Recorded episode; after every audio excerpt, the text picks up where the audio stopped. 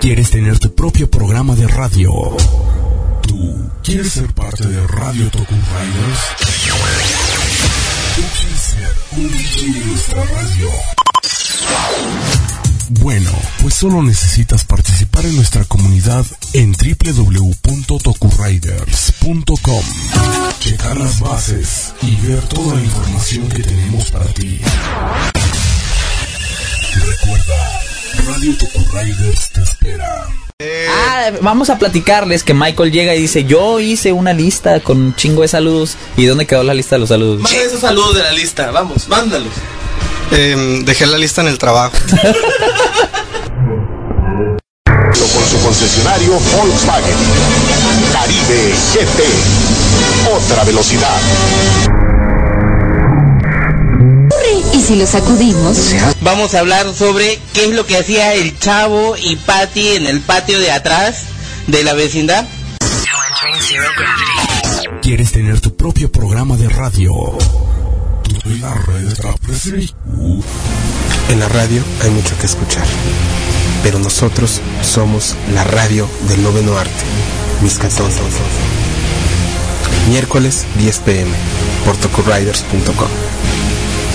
Buenas noches amigos, ¿cómo están? Bienvenidos a Miscatonics. Hola, ¿qué tal? Soy su amiga Full Animex y estás escuchando la mejor música asiática. Acompáñanos, solo aquí en Toku Riders. Hola amigos, muy buenas noches. Me da un gusto increíble que estén acompañándonos.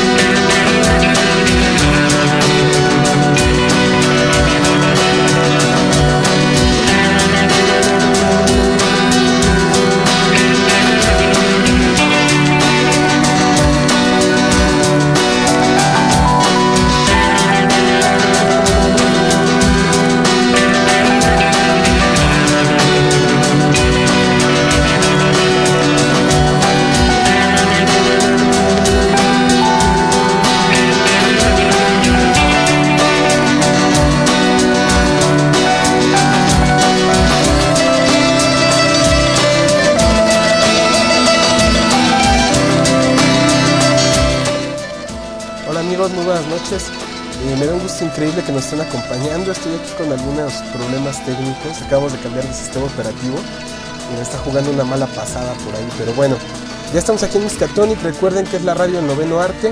Terminando este tema que es el tema de Silent Hill. Comenzamos con el programa. Denme nada más dos minutos más y continúo con ustedes. Recuerden que hoy vamos a platicar del cómic 1985. No se vayan, el programa se va a poner muy muy interesante. Que tengan buena noche y bienvenidos.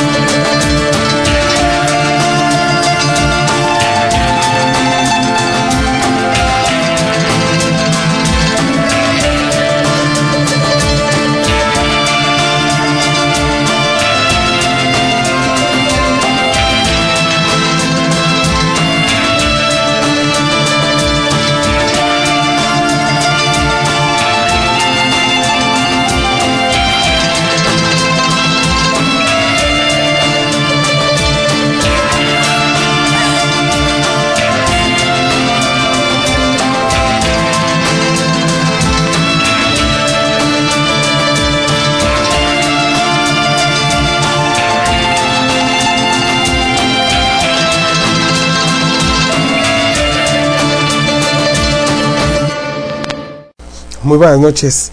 Eh, ah, ya llegó por aquí el Kamikaze, le mandamos un saludazo. Y bueno, como verán, tenemos algunos problemas técnicos.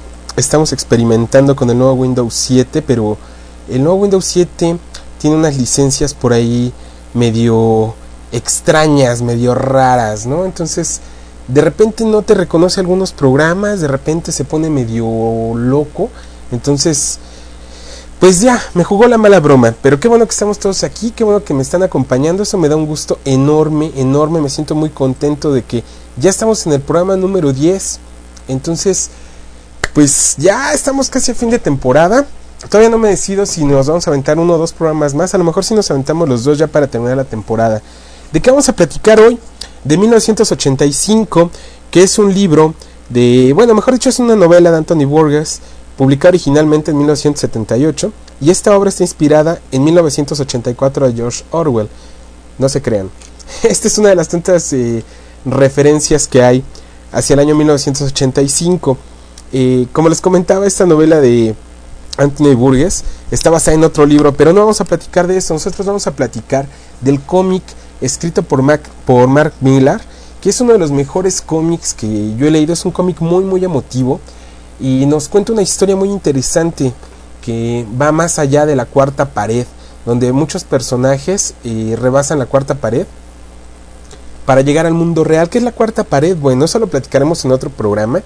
Eh, la cuarta pared es algo así como el límite que hay entre un cómic y, y, y el mundo real, ¿no? Pero Aquí lo que pasa en 1985 es que los héroes y los villanos rebasan esa pared y bueno, se da esta historia. ¿Quién es Mark Millar? ¿Quién es el escritor? Ya les he platicado de él. Mark Millar es un escritor escocés eh, muy bueno, que tiene muy, buenas, muy buenos trabajos, muy buenas historias.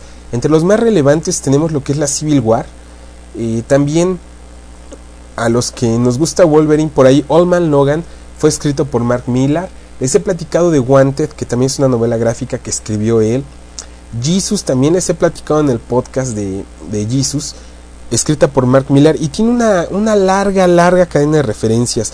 Entre ellas también están The Authority, Ultimate X-Men o los Ultimates, y su popularidad desde que Joe Quesada está dentro de Marvel Comics ha crecido como espuma. Mark Millar es uno de los escritores más cotizados que hay dentro del medio.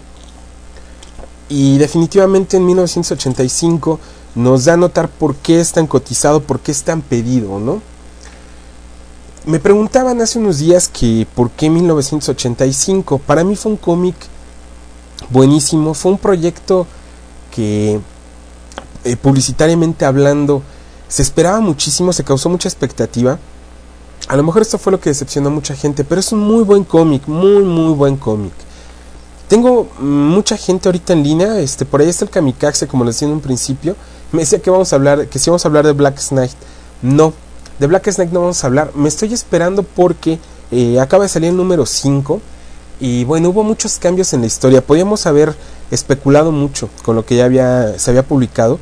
Y definitivamente nos están dando todo un giro a la historia. El número 5 definió muchísimas cosas, ¿no? Entonces me quiero esperar un poquito a que avance más de Black Knight para poder platicar.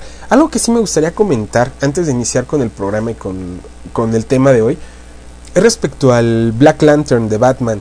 Por ahí yo les puse una imagen en la compuerta 12 y mucha gente está a la expectativa porque vio ese pues ese Batman, ¿no? convertido en Black Lantern. Eh, la cuestión aquí es que no es precisamente Batman. Me encontré en un blog en internet. Es, toda esta referencia se las voy a subir en unos pues yo creo que en una hora más, por ahí en la compuerta 12, para que la chequen, esta persona se fue dato por dato y cuadro por cuadro uniendo la historia y él a lo mejor encontró detalles que muchos no habíamos encontrado. Por ejemplo, cuando surge Batman como Black Lantern, cuando se levanta de, su tumba de Bruce Wayne, el cuerpo es un cuerpo con ese líquido viscoso, no oscuro, que, que surge de los Black Lanterns no es un cuerpo como tal, únicamente está el cráneo de Bruce Wayne ahí. ¿Por qué? Porque Dick Grayson en cierto momento, después de que eh, la tumba de Bruce Wayne fue ultrajada, por así decirlo, por Black Hand, se llevó el cuerpo a otro lado precisamente para que no pudieran hacer nada con ese cuerpo. Y quizá porque más adelante eh, algo vayan a hacer que reviva a Bruce Wayne o a Batman. Entonces esto se está poniendo muy bueno, muy interesante, pero no quiero, no tanto spoilerarlos, no quiero especular respecto a la historia, porque a veces uno especula demasiado o causa mucha expectativa y cuando la historia termina, resulta que no es tan interesante como nosotros creíamos. ¿Eso por qué? Pues porque no es bueno especular ni, ni las expectativas, no nos permiten disfrutar las historias como a lo mejor nos gustaría. Entonces vamos a dejar que se desarrolle un poquito más y lo platicamos más adelante. Yo creo que les voy a hacer un programa especial. Precisamente hoy estoy muy contento. Quiero mandar un saludo a Edian de EA Comics. Es un, es un blog. En alguna trivia que hizo, eh, me gané un cómic del número 0 de Black Knight precisamente. Y hoy llegué con la sorpresa de que aquí está mi, mi cómic, ¿no? El cómic que se publicó para el Free Comic Book Day. Fue el que yo me gané en la trivia. Lo estaba leyendo hace un rato. mm, Está buenísimo. Yo no había leído el número 0 de Black Knight. Pero... Híjole, es de esas series que te sientas, lees un número y, quieres aventarte toda la historia completa, ¿no?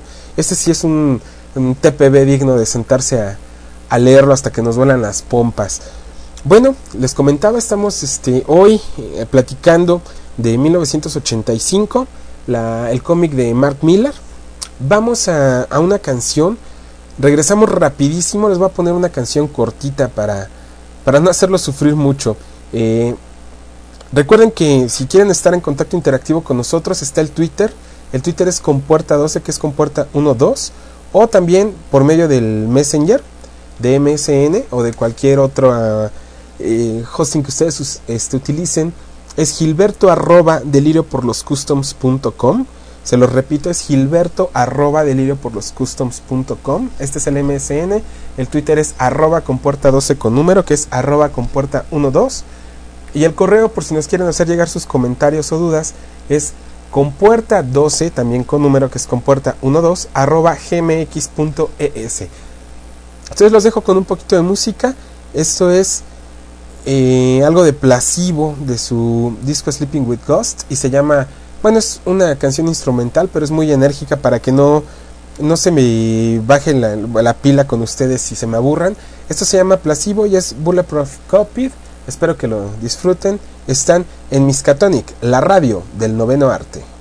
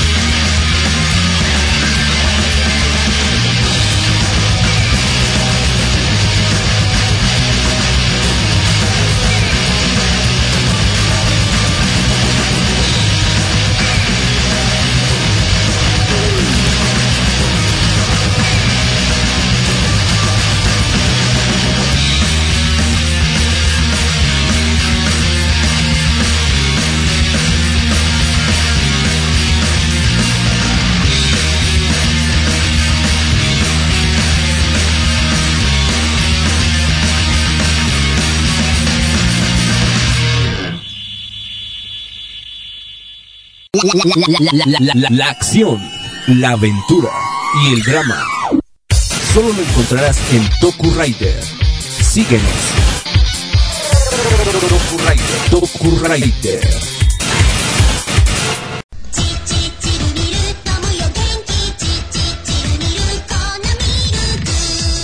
Atención Toku. Hola, soy tu amiga Full Animex y te vengo a anunciar que tú tienes la oportunidad de tener tu propio programa de radio como oíste, tú, quien esperaba este momento de pertenecer a la radio Topu Rider. No importa la edad ni menos el país, solo necesitas tus ganas y tener un poco de tiempo libre para poder estar en esta radio. ¿Ya tienes todo listo? Entonces entra ahora mismo en www.topuriders.com y sigue las instrucciones y después de que tu propuesta sea aceptada tendrás un casting en línea. Sí, un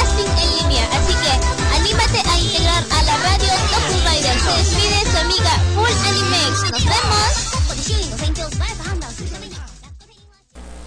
Bueno, ya estamos de regreso aquí en Miskatonic, la radio del noveno arte.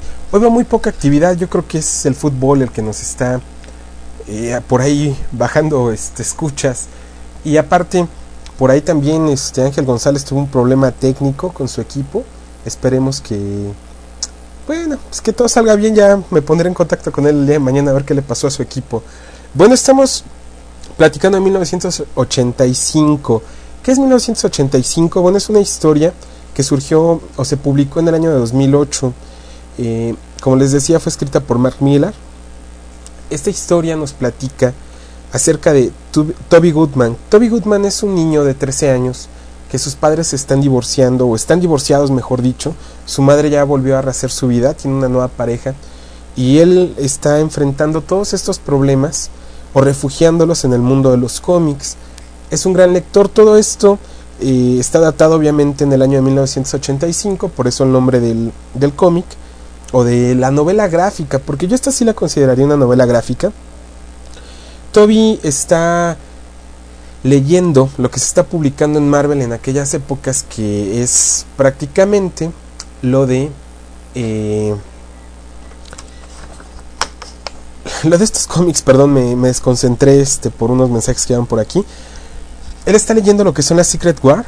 Y bueno, Mark Miller nos muestra mucho del mundo real en esta cuestión de los especuladores, ¿no? Los famosos especuladores. ¿A quienes consideramos a últimas fechas los coleccionistas tanto de cómics como de figuras de acción como especuladores? Esa gente que va a las tiendas, se apiraña todas las figuras, se apiraña todos los cómics y después no los quiere vender al doble, ¿no? Para nosotros ellos son especuladores. Muchos, muchas compañías como eh, Editorial Televisa están luchando contra esta gente.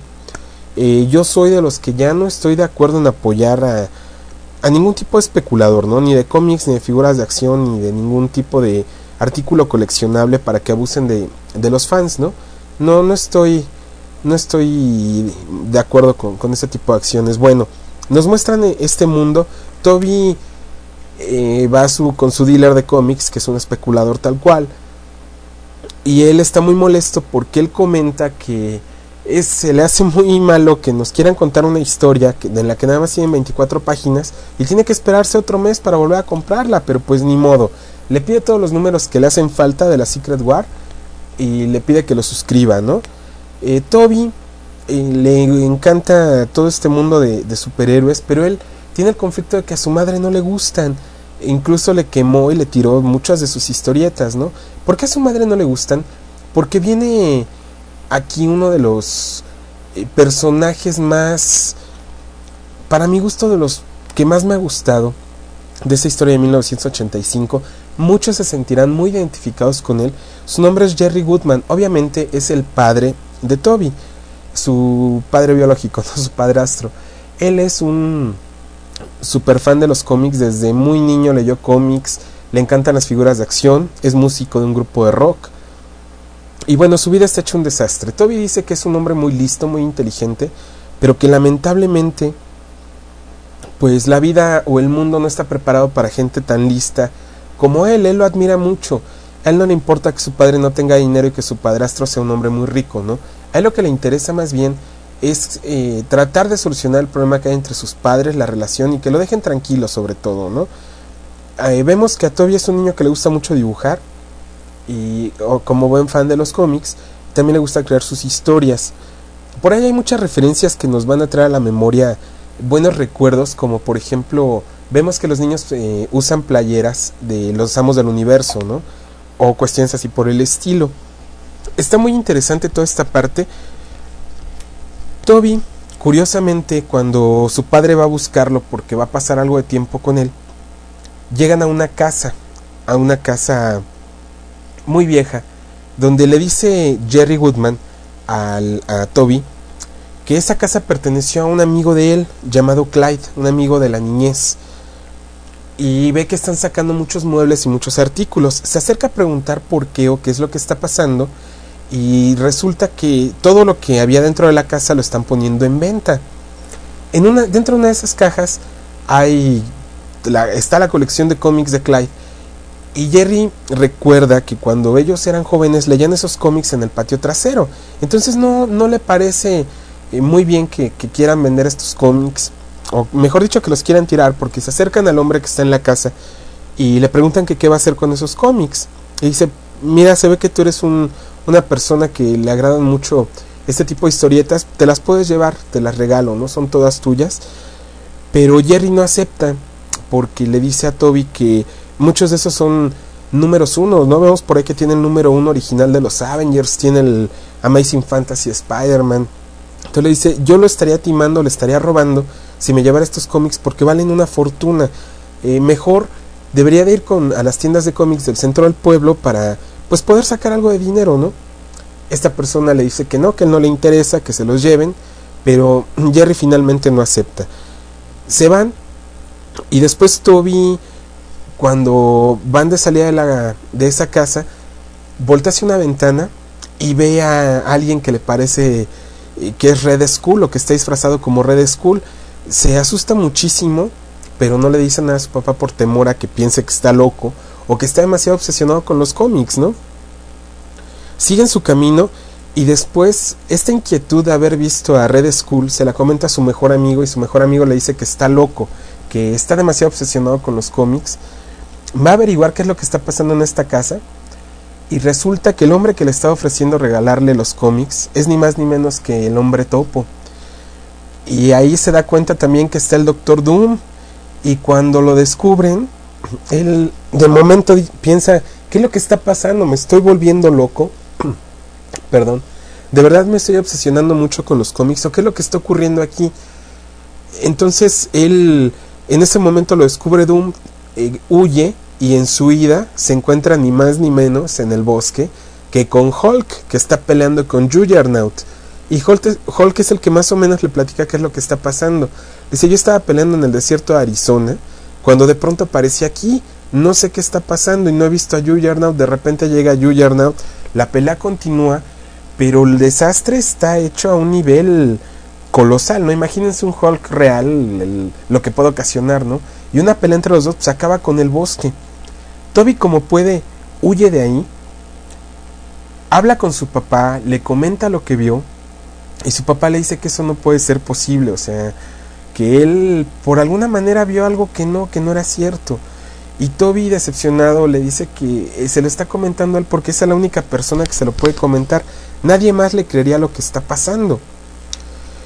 Y todavía entra en este conflicto de que es que lo que estoy viendo no es cierto, pero ¿por qué el bosque está destruido? ¿Qué es lo que está pasando? Comienza a pelear con su mamá respecto a su obsesivo gusto por los cómics para no variar, aparte de que a su padrastro le ofrecieron un nuevo trabajo en, en Inglaterra. Entonces, pues necesitan platicar porque se tienen que ir de ahí. Y Toby no quiere porque ahí está su papá y él quiere mucho a su papá. A él no le importa que su papá lo vean todos como un perdedor, que no tiene el dinero que a todos les gustaría. Él es su padre y él lo quiere, a final de cuentas.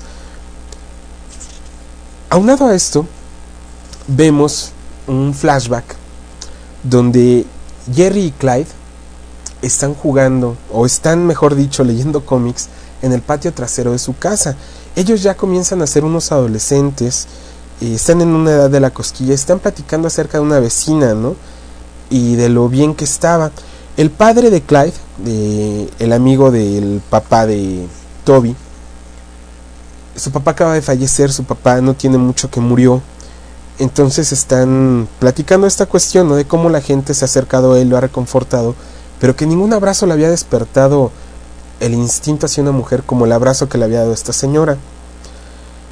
Eh, nos cortan el flashback y vemos más adelante que en esa misma casa empiezan a ocurrir cosas muy extrañas.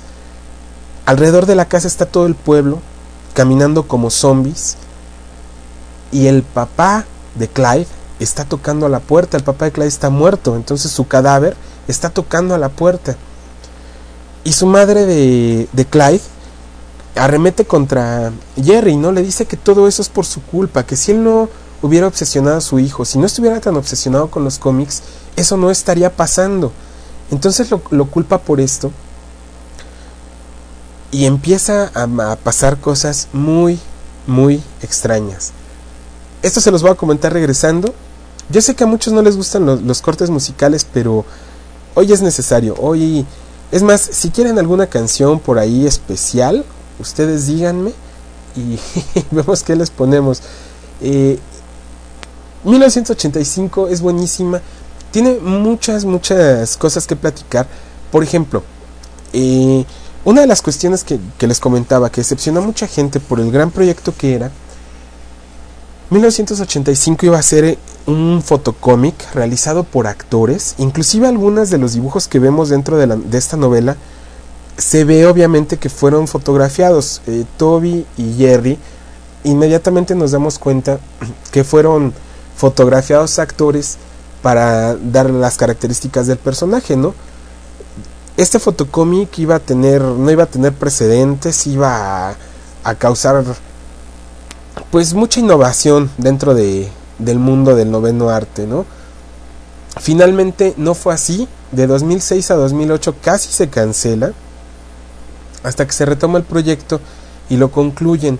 Pero para mi gusto valió mucho, mucho la pena esperar. Es un excelente número, eh, digo, es un, una excelente historia y muy corta sobre todo. Está contada en seis números que valen muchísimo la pena. Vamos rapidísimo a una rola muy, muy cortita y regresamos. Recuerden que están en Miskatonic. Miskatonic es la radio del noveno arte. Y podemos interactuar por Twitter como el Twitter es con puerta 12 que es con puerta 12 y el messenger para que se contacten con nosotros es gilberto arroba delirio por los customs.com me están pidiendo por acá una canción de Nirvana como que les gustaría escuchar de Nirvana yo hoy ando cumpliéndole caprichos a todo el mundo vengo muy ando como muy acelerado pero bueno este, les voy a dejar una, una rolita en Nirvana. Una. Pues que sea suavecita y a la vez que sea energética para que no se nos caiga el ambiente de este Miskatonic de hoy. Esto es Nirvana y Drain You. says I'm lucky to meet you.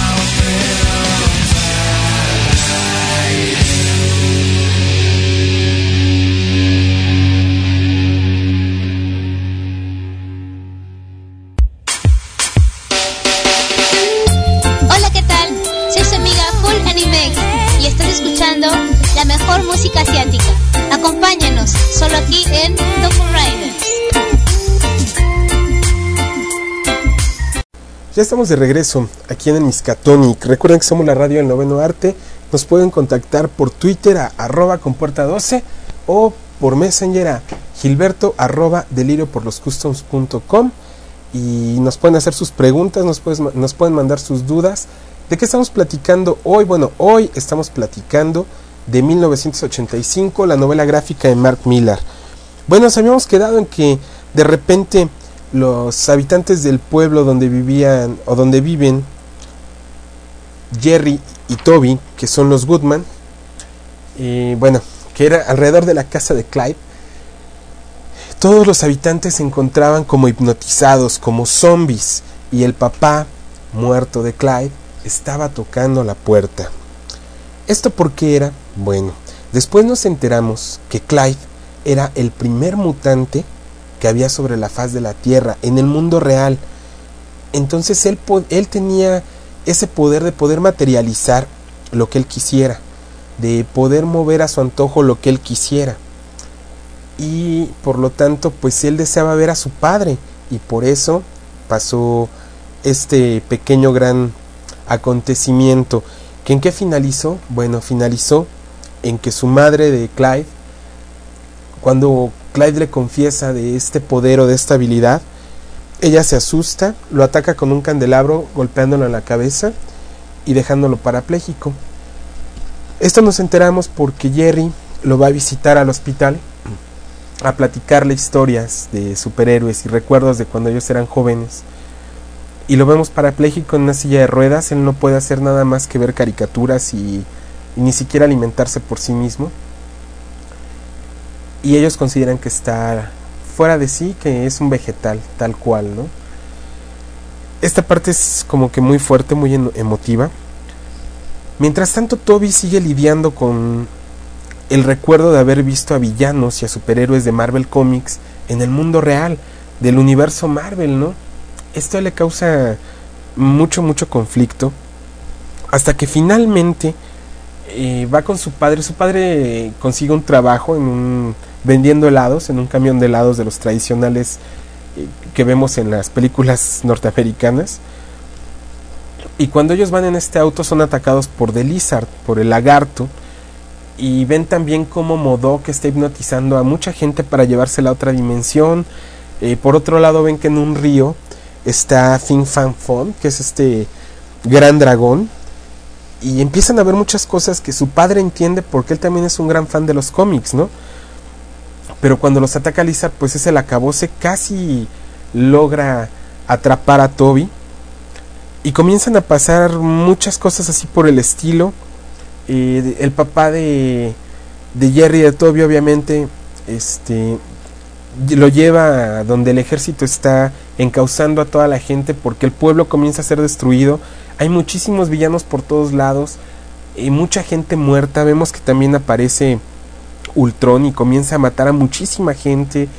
Electro comienza a electrocutar a personas.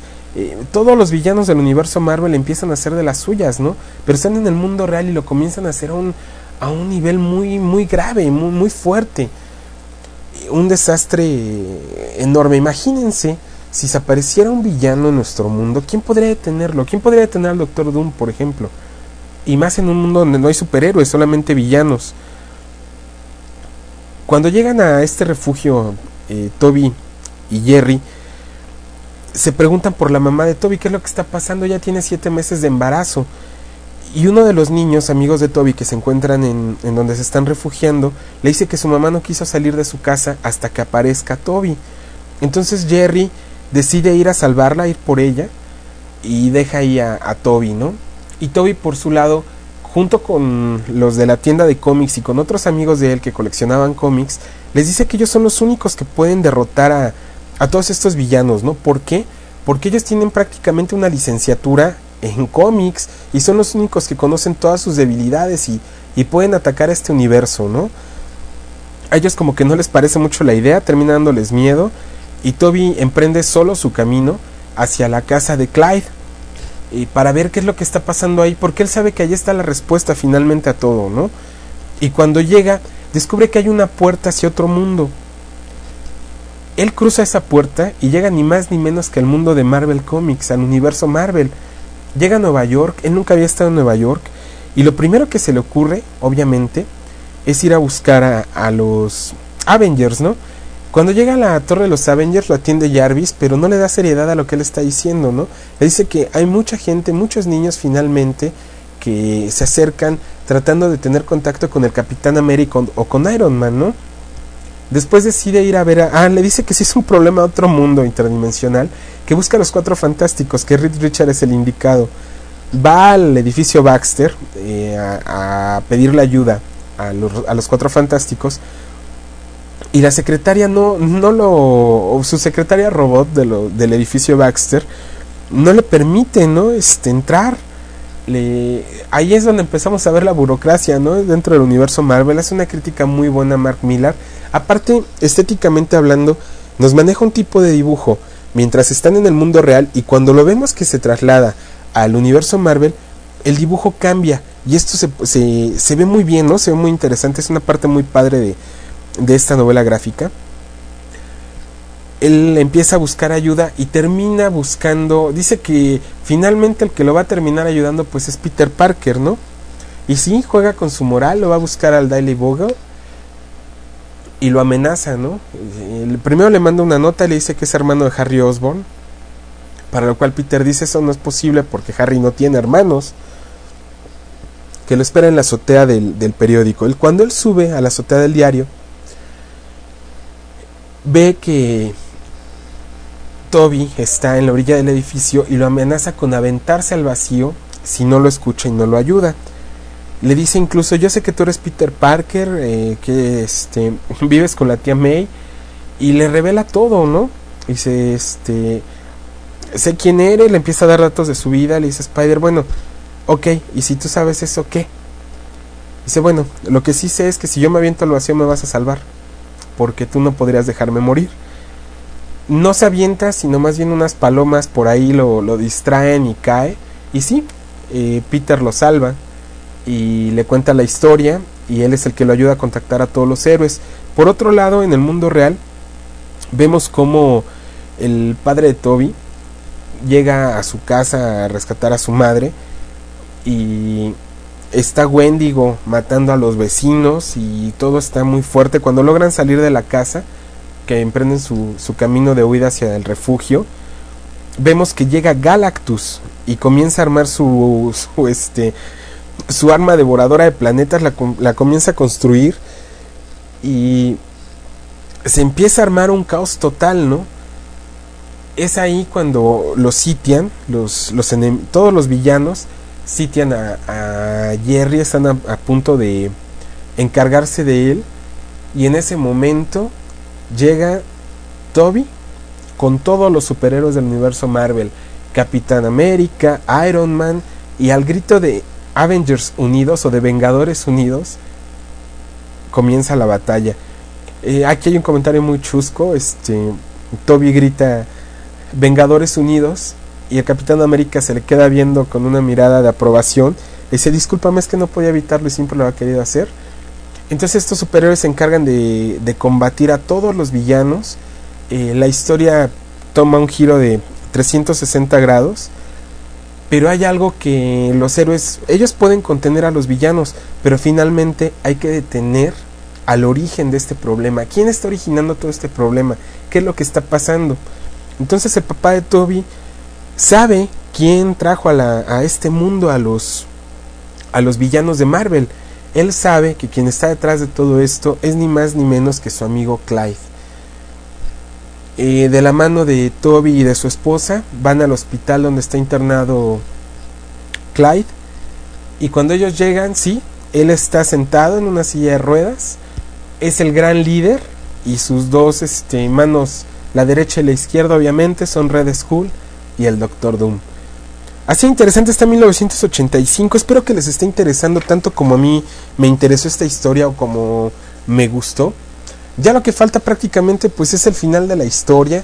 Eh, ya me regañaron por no darles el spoiler del programa pasado. Me dicen que debí de haberles dado la identidad de Quake Master. Yo quiero aclarar que lo dejé por ahí pendiente porque tenía en línea algunas personas que me estaban platicando que lo habían comprado y que todavía no lo leían. Entonces, definitivamente se me hacía como de mal gusto para ellos, pues contarles el final, ¿no? Porque era, no lo habían, no conocían el desenlace de esta historia.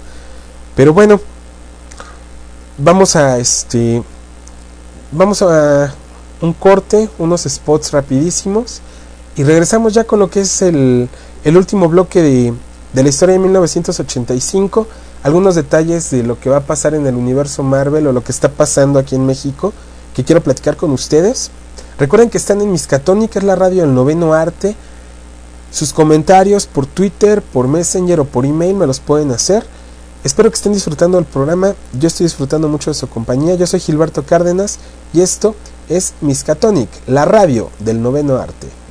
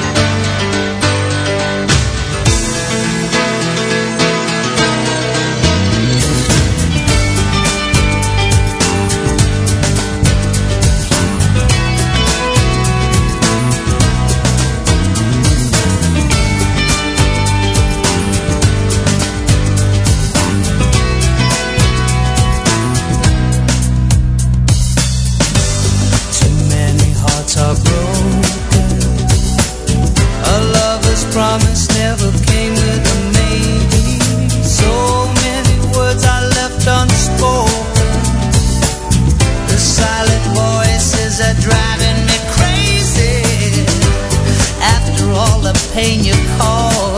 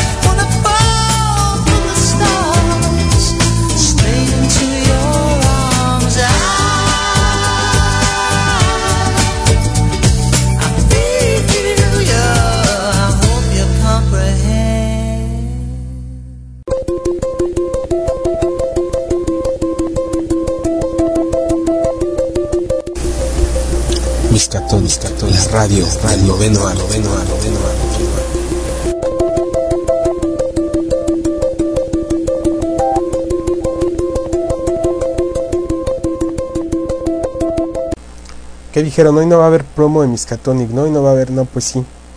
Este, lo que pasa es que, como les comentaba, acabo de cambiar a Windows 7 y en lo que cargaba toda la base de datos, pues está medio pesado, ¿no? Eh, me estaban preguntando que si la música es para terminar muy ad hoc, este, pues con los 80, sí, fue algo así. De hecho, yo tenía planeado poner pura música de los 80, pero Firebird de repente es una base de datos que se complica un poquito. Ya estamos con cosas geeks que nada que ver con el programa. Pero bueno, hubo por ahí algunas complicaciones. Ya les prometo que para la segunda temporada todos estos detalles técnicos se van a acabar. Vamos a llevar otra dinámica del programa. De hecho, vamos a tener muchas sorpresas para la segunda temporada. Vamos a tener invitados. Por ahí vamos a estar entrevistando a gente de la covacha. Eh, a gente que trabaja en el medio del cómic o que está haciendo algo por el medio del cómic en México y Latinoamérica. Bueno, vamos a, a tener algunos invitados así. Eh, tengo algunas sorpresillas por ahí de Dark, Horse, de Dark Horse Comics y otra, otra gente, ¿no? Pero sí me gustaría pasar a, esa etapa, dar ese brinco. De más de que reseñarles eh, cómics o recomendarles historias, platicar con gente que esté dentro del medio o con gente que se interese en el medio, ¿no? Vamos a tener más participación de los miembros de la Compuerta 12. Les recuerdo que la Compuerta 12 no soy nada más yo. Por ahí hay gente como Eduardo Franco, como Omar Quinn Lambos, como Osvaldo Camacho, eh, Diego Escobar, gente que nos ha apoyado mucho, ¿no? Ito de ComTV, a quien le mando un gran saludo porque estas semanas que he estado súper saturado de trabajo, sus reseñas son las que han mantenido viva la Compuerta 12. Prácticamente nos la hemos aventado todo este mes, o bueno, todo lo que fue en noviembre. Él nos sustentó con las eh, reseñas de, de todo lo que se está publicando en serie regular en Estados Unidos. Entonces sí, fue, fue una gran ayuda, ¿no? Yo le agradezco mucho a Ito, le mando un gran saludo. También le mando un saludo a Víctor Granados, que también forma parte de la Compuerta 12 y siempre nos está enviando notas nuevas, ¿no? Desde el deliro por los customs nos apoyaba mucho. Entonces, a todos ellos un, un gran saludo. Ya me adelanté, ya, ya me fui a los saludos. Vamos a la última parte, al último bloque de qué pasa en 1985. Nos habíamos quedado en que van a buscar a Clyde Whittam al hospital. Bueno, hay un flashback que no les platiqué que es muy importante. Cuando su papá, sus papás de Toby eran novios, su mamá estaba muy emocionada porque su novio era un músico diferente a los demás, que le gustaban los cómics, le gustaba el modelismo, era alguien muy creativo. Mm, Jerry siempre guardó dentro de él la tristeza por su amigo Clyde cuando platicaban de estas cuestiones. Entonces él le dice que qué era lo que más le gustaba de los cómics. Y le dice, bueno, lo que más me gustó de los cómics fue mi primer amor. Mi primer amor, yo lo conocí en los cómics. Bueno, y, le pregunta a ella, ¿quién era tu primer amor? ¿O quién fue tu primer amor? Mi primer amor fue Jane Foster. Jane Foster fue el amor de, de Don Blake en Thor. Y si la recuerdo a ella tan delgada, tan linda, con su pequeño traje de enfermera. Y dice, ay, que, le, le, a ella le sorprende, le dice, qué lindo mi, mi novio, que su primer amor fue un personaje de cómic, ¿no? Cosas que al paso de los años ella comenzó a odiar. Bueno, ya sabemos que las esposas y los cómics no se llevan. Y este... Entonces pues no, no les simpatizaba esto, ¿no? Cuando ellos llegan al hospital con Clyde, les había comentado que sus dos protectores eran ni más ni menos que Red Skull y el Doctor Doom. Comienza ahí una discusión, Jerry le pide que vuelva toda la normalidad, que por favor termine con esa pesadilla que él sabe que la ocasionó. Y después de una larga discusión, Red Skull toma su arma y le dispara a Jerry, matándolo. Obviamente él Jerry llevaba en las manos todos sus cómics que habían recuperado de la tienda de, de cómics donde los había vendido originalmente el hombre topo. Y cuando él ve sus cómics, le, los abraza con mucho amor y le dice, es que a su esposa de, de Jerry, tú no puedes entender lo que es esto. Ella se pone a llorar y Toby también está llorando y le dicen, ayúdalo por favor, tú sálvalo, eres la única persona que lo puede salvar. Le dice, no, no puedo, mi, mi mundo es otro y no, no puedo salvarlo. Cuando salen todos los héroes han salvado al pueblo, han detenido a todos los villanos y los han regresado al mundo del universo Marvel. Aquí viene la, más la parte más emotiva y más padre de, de 1985. Toby decide que deben de llevarse el cadáver de su padre al universo Marvel, donde siempre debió haber pertenecido él y donde quizá más adelante pueda hacer algo por él. En el pueblo eh, aparentemente nada pasó, todo lo dan como si hubiera sido producto de la histeria colectiva y deciden mandar al olvido lo que, lo que aconteció en el pueblo y a reconstruirlo. Toby crece y de repente vemos que ya estamos en el año de 2008 y él está escribiendo la historia de 1985. Está escribiendo la historia acerca de un personaje llamado Jerry Woodman, que en ese momento, después de muchos años de estar en coma, despierta y la primera persona con la que se encuentra es con Jane Foster, a quien invita a salir y obviamente ella acepta. Se acerca a la, a la ventana, mira al horizonte, él sabe dónde está y quién lo puso ahí, y no, no le resta más que decirle, Toby, gracias por traerme a mi mundo, este ha sido excelso. Y esto es 1985 en, en un breve resumen. Como siempre les digo, no se compara lo que yo pueda platicarles con el que ustedes lo lean. Es una historia buenísima. A quien le interese comprar el original, en Comic Castle lo vi. Está en 300 pesos el hardcover, el TPB. Este se publicó en febrero del 2009, o sea, está muy reciente que salió. Los seis números por 300 pesos está bastante accesible. Trae algunos este, tie-ins bastante buenos. Se los recomiendo muchísimo. Así que si pueden, adelante, cómprenlo. Es, una muy buena compra, es una muy buena inversión. Vale mucho la pena. Y es una historia que a mí en lo particular digo, Mark Miller tiene esa característica, crea personajes con los que definitivamente te identificas. Aquí en 1985 yo no les voy a decir con quién me identifique. Este, cada quien se va a identificar con un personaje diferente. Y poco a poco se van a ir eh, adentrando en este mundo. Es más, es, es, de esos cómics que van a empezar a leer el número uno y se van a aventar hasta el 6 en una sentada. Vale mucho la pena. Se los recomiendo muchísimo. No dejen de, leerlo. Es es algo que yo creo que en el Comic for Dummies de Miskatonic debía habérselo recomendado. No sé por qué no lo hice. Definitivamente, en todos los programas cuando termino digo, chin, me faltó comentar esto o este otro detalle, ¿no? Entonces, ahí se los recomiendo mucho. Espero que lo lean y me manden sus comentarios o me digan, ¿sabes qué? Me engañaste porque no me gustó la historia. Vámonos a noticias. Dentro de eh, Editorial Televisa en Marvel México. Recuerden que ya la próxima semana me muero, me muero de ansias de tenerlo ya. Sale el ómnibus de Spider-Man. Leí el último número que salió, que fue el número 36, donde sale la hija de Craven, el cazador. Viene a cobrar venganza, obviamente, de Spider-Man. Y sí, tenía razón por ahí.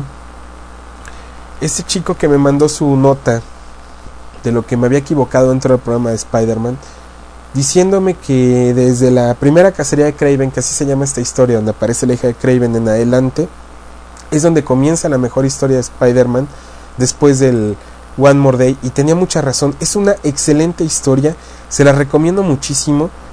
Este mes vamos a tener este un brincote, porque después del ómnibus lo que se va a publicar para el 28 de diciembre va a ser el número que continúa después del ómnibus. Entonces vamos a tener muchísimo, muchísimo Spider-Man. Me están preguntando en el Messenger, vámonos con la gente que está en el Messenger. Me dicen que si más Craven, sí, pero ahora es la nueva generación, ya no es Craven el, cazador, ahora es su hija, una cazadora. Está gruesísima, la tipa tiene muy, muy buenas habilidades de caza. Entonces, sí son de esas historias que vale la, pena leer, ¿no?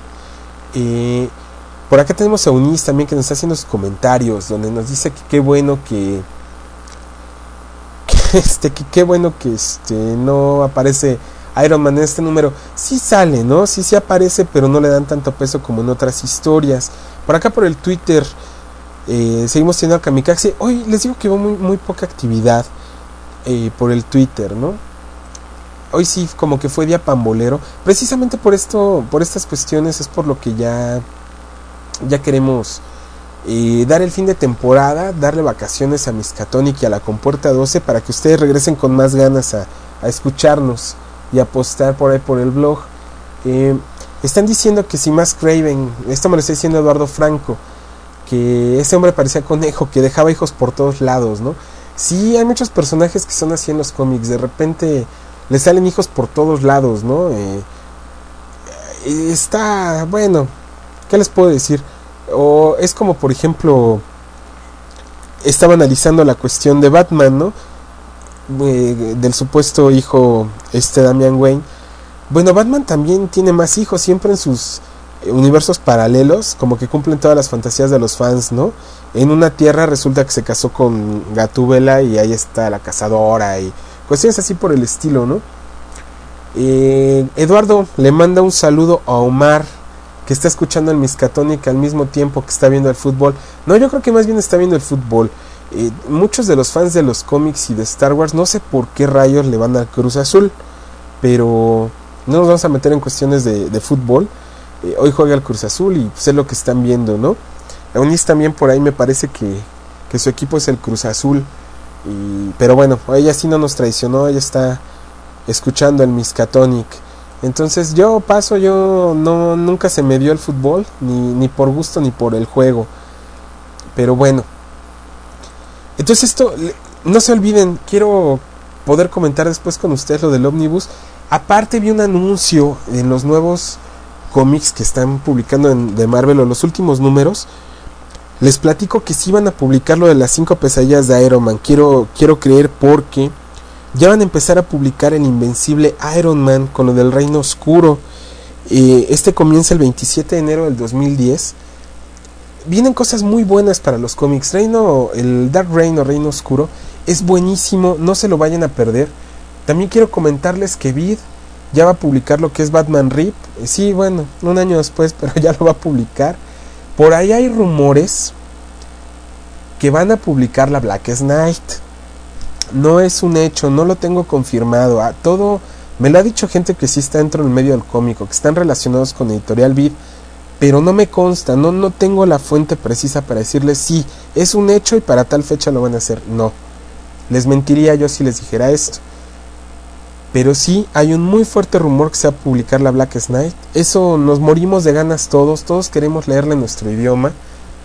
Entonces, ojalá Vid no, no se nos eche para atrás y del último jalón, si publicara a Black Knight, se resolverían muchos de los problemas que tiene Editorial Vida. Entonces esperemos que sí, por ahí, por ahí lo tengan, ¿no? Entonces, pues les agradezco mucho a los que prefirieron el Miscatónica al partido del azul. Kike el Gavilán está haciendo las suyas por aquí, ya me arrebató el, el micrófono, pero no, hoy no lo vamos a dejar hablar. Es muy, muy molesto ese pseudo Gavilán pollero. Eh, bueno, les, repito, les agradezco mucho. Quiero enviar saludos a toda la gente que nos eh, escucha siempre, eh, a todo el Parsex, a Julio César Montoya, a Freddy Aguilar, al Morex, a Sandy Galia, a Eunice, a Eduardo Franco. por ahí hay una persona que nos deja mensajes en la compuerta 12. Por ahí está su nick. No voy a preguntarle su nombre para mandarle saludos porque no se me hace así como que muy buena onda referirme a él por el nick también quiero mandar eh, saludos a Ángel González, Ángel García, a toda esa gente que nos ha estado apoyando, ¿no? Descargando eh, este podcast en su formato de podcast, obviamente, o escuchándonos en la transmisión en vivo. Me la pasé muy bien con ustedes. Espero que este programa les haya gustado. Espero que compren 1985. Y nos vemos la siguiente semana con el programa de aniversario de la Compuerta 12. No se olviden que si quieren mandar saludos, felicitaciones, mañanitas, eh, cartas de muerte o amenazas de muerte a, a su acérrimo enemigo, esto ya sea en audio o en email, mándenlo por favor. Ya es el aniversario de la compuerta 12 para el 7 de diciembre. Entonces espero por ahí que todos me manden sus comentarios. Vamos a tener programa especial. Ojalá y me manden muchas cosas para que podamos aventarnos, no sé, quizá hasta dos horas de programa. Y la pachanga va a estar buena. No vamos a hablar de ningún cómic en específico. Vamos va a ser el programa más informal que he tenido. Así que imagínense, este, eso está grave, ¿no? Este, también quiero mandarle un saludo a Camilo Montejo. El buen Camilo, que está en, Canadá, nos ha mandado muchos consejos para el Misca, nos manda sus, sus comentarios siempre. Se aventó la tortura de escuchar tres programas de Miscatónica el mismo día. Híjole, Camilo, te lo agradezco. Ni yo me los aventaría, ¿eh? este, yo creo que caigo dormido antes de, de escucharlos. Eh, por aquí también mandan un saludo a las, este, a las Águilas del la América.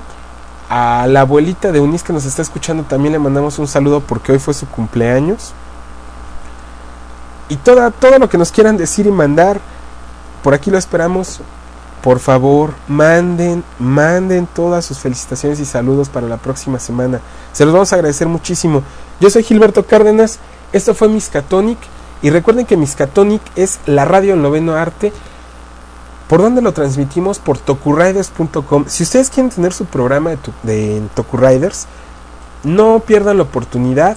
Eh, entren a www.tokuriders.com. Ahí están las bases. Eh, les van a hacer un pequeño casting y ustedes pueden tener su programa en línea.